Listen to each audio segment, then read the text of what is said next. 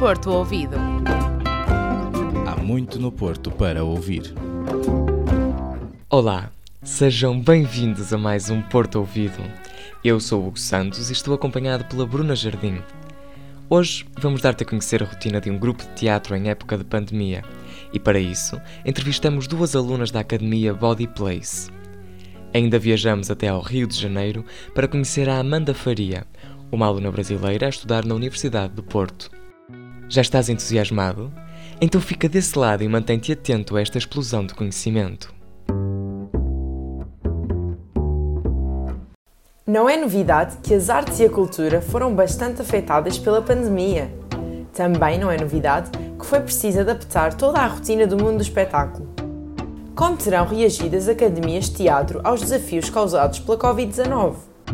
Para saberes a resposta a esta pergunta, Porto Ouvido falou com duas alunas da Academia de Dança e Teatro Musical Body Place. Olá, eu sou a Gisela.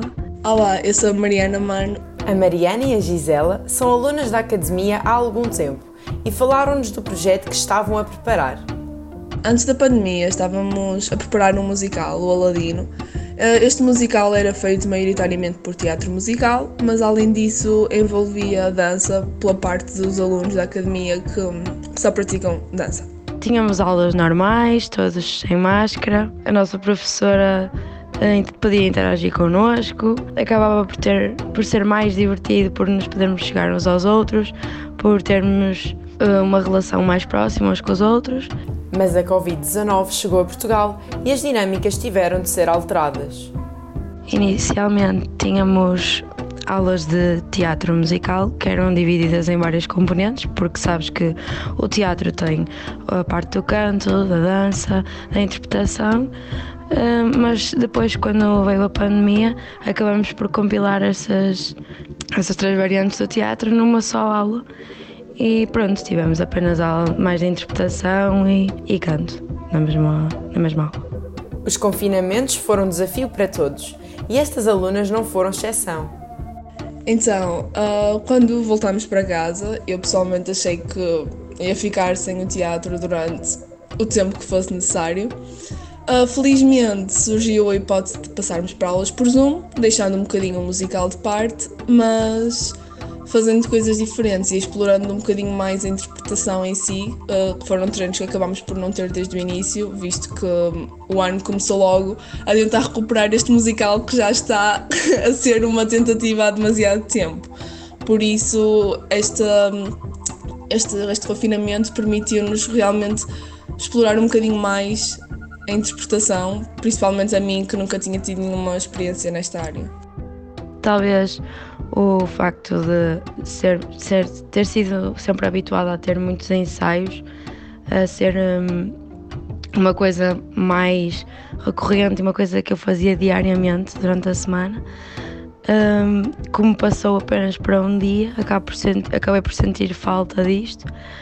Uh, no entanto, uh, durante a, a quarentena, acabamos por também nos unir todos, o nosso grupo de teatro uniu- uniu-se todos, arranjamos um dia que todos podíamos e pronto, fizemos uh, aulas de teatro musical, até fizemos um, um teatro via online, Uh, acabamos também por uh, experienciar outras, outras personagens, porque foi um teatro assim diferente, muito agradável. Os ensaios acabaram por ser completamente diferentes por causa de não dar propriamente para ensaiar um teatro, um musical online, porque é preciso haver contacto, é preciso haver interação mais presencial. Uh, então nós acabámos por fazer alguns jogos, uh, treinar algumas coisas um bocadinho diferentes para puxar um bocadinho mais por nós. Um, até que decidimos que íamos fazer uma peça por Zoom, fazer algo diferente e arriscar um bocadinho. Também não tínhamos nada a perder, estávamos em casa e estávamos, era só para nos entreter. Uh, coisa, projeto este que no final acabou por dar um resultado do qual me orgulho imenso. O desafio foi cumprido e a academia conseguiu reinventar-se. Mas como está a decorrer o regresso à normalidade? Estamos a preparar outra vez a peça do Aladdin para levarmos a palco. Uh, como foi afetada durante a pandemia, um, acabamos por nos esquecer de algumas coisas, agora estamos a trabalhar melhor nelas.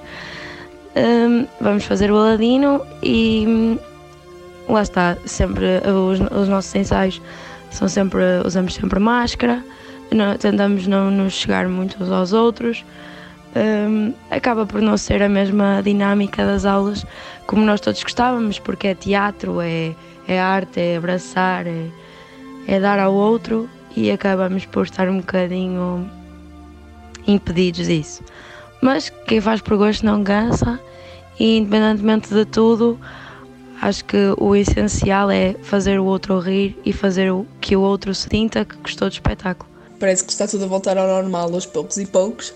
Temos nova data, um, desde que, acho que é para aí a terceira data que nós temos para este musical e espero sinceramente que seja a última. Uh, estamos a, sempre de máscara, sempre com todos os cuidados, mas finalmente estamos a fazer tudo presencialmente. Dá para perceber o olhar das pessoas, dá para ter um ensaio mais a sério e sentir que, que fazemos parte deste musical. Por isso, o Aladino está para breve. E é isto. E depois de todos os contratempos que surgiram, resta-nos saber quando é que o teatro vai ser apresentado. Vamos atuar no dia 3 de junho às 18 horas no Teatro Sá da Bandeira. Conto contigo. A rubrica de hoje mostra-nos estudantes que vieram do mundo para a Invicta. Falamos com a Amanda Faria, aluna brasileira que ainda tem muito para contar. Fica desse lado e ouve a história de quem atravessou o oceano para vir estudar. Olá, eu sou Amanda Faria, eu venho do Rio de Janeiro, do Brasil, e sou estudante de Ciências da Comunicação na Universidade do Porto. Olá, Amanda. Tenho aqui algumas perguntas para te fazer e vou começar com o que é que tu mais gostas no Porto?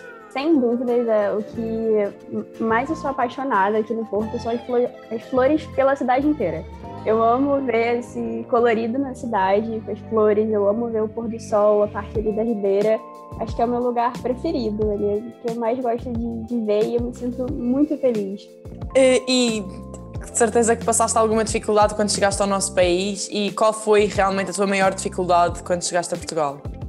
Um, eu acho que a maior dificuldade que, que eu presenciei aqui foi entender vocês no começo. Porque de forma presencial, né? Era um pouquinho difícil, aí eu ficava meio, meu Deus, o que que tá sendo falado ali? Porque por mais que seja o mesmo idioma, é, é muito diferente a forma que vocês falam as coisas, o sotaque. Acho que foi, foi isso, assim. Mas no geral eu não tive muitos problemas, não. E, Fê, o que é que tu sentes mais falta do teu país de origem? O calor. eu sinto muita falta do calor. Eu sou do Rio, região de praia, então era calor todo dia e aqui eu tô sofrendo um pouquinho com esse frio. É, de manhã não dá muita vontade de levantar por causa do frio, dá vontade de ficar deitada o dia inteiro assistindo filme, mas não, não dá, né? É, acho que é o que mais pesa, assim. Mas, no geral, eu tenho conhecido muitas pessoas fantásticas aqui, tanto brasileiras. Acho que a maior parte das minhas amizades é formada por brasileiros, então isso, isso traz uma proximidade muito grande com o Brasil, né? Porque, enfim, a gente teve. É, tem muitas pessoas do Rio e a gente teve uma criação semelhante, algumas coisas, mas eu conheci muitos portugueses legais também, pessoas de outros países que me acolheram muito bem. Eu me senti muito acolhida, me senti muito acolhida aqui todos os dias, assim. Ah, eu queria saber da culinária. Eu gosto muito de cozinhar. E eu tô vendo receitas para eu, pra eu fazer aqui, tentar reproduzir receitas portuguesas. O que, que você me indica? Quais são as que você mais gosta? Então, temos a típica francesinha, não é? Do Porto. Uhum. Não sei se não já provaste. Ainda, ainda, ainda não? não? não Olha, tens de experimentar. Tens Tens de experimentar mesmo. É incrível. Ah, eu vou tentar reproduzir em casa. É outra coisa que eu queria muito aprender a fazer, porque eu, isso aí eu sou apaixonada, é pastel de nata. Eu acho que tá entre os meus doces preferidos, assim. no Brasil a gente tem algo semelhante, só que a gente chama de pastel de Belém. É... Mas não sei, acho que quando eu penso em Portugal, eu penso muito no pastel de nata. E uma das receitas que eu vou tentar reproduzir. Exato, também podes tentar o pastel. Uhum. Olha, muito obrigada. Eu que agradeço, Bruna. Espero que continues a gostar da tua estadia em Portugal. Com certeza, tem longos anos aí, uns três anos mais ou menos, que eu ainda vou ficar aqui. Então, eu espero que continue sendo tão proveitoso e tão bonito como tem sido nos últimos quase dois meses que eu tenho morado aqui. Na última versão alargada do Sai de Casa, sugerimos-te a série Guia para a Meditação e os filmes Mais uma Rodada e O Fim do Mundo. Também te recomendamos a exposição de Amadeu de Sousa Cardoso e o Festival Internacional de Teatro da Expressão Ibérica. Hoje, na nossa rubrica do Porto Ouvido, trazemos-te duas propostas ligadas ao setor da cultura. Dia 6 de maio, às 19h30, vai estar em cena o espetáculo Rottweiler, uma peça sobre a verdade e a mentira no Teatro Rivoli. E se és fã da música de Samuel Luria, tenho uma boa notícia para ti. Nos dias 6 e 7 de maio, o músico vai atuar no auditório do Círculo Católico dos Operários do Porto. O universo musical é o de canções de pós-guerra, mas Samuel vai trazer outros temas. E chegamos ao fim de mais um Porto Ouvido. Esperamos que te tenhas divertido nesta aventura pelo mundo do espetáculo e que tenhas aprendido mais sobre a cultura brasileira. Contamos contigo no próximo episódio. Até lá, não te esqueças que há muito no Porto para ouvir. Porto Ouvido. Há muito no Porto para ouvir.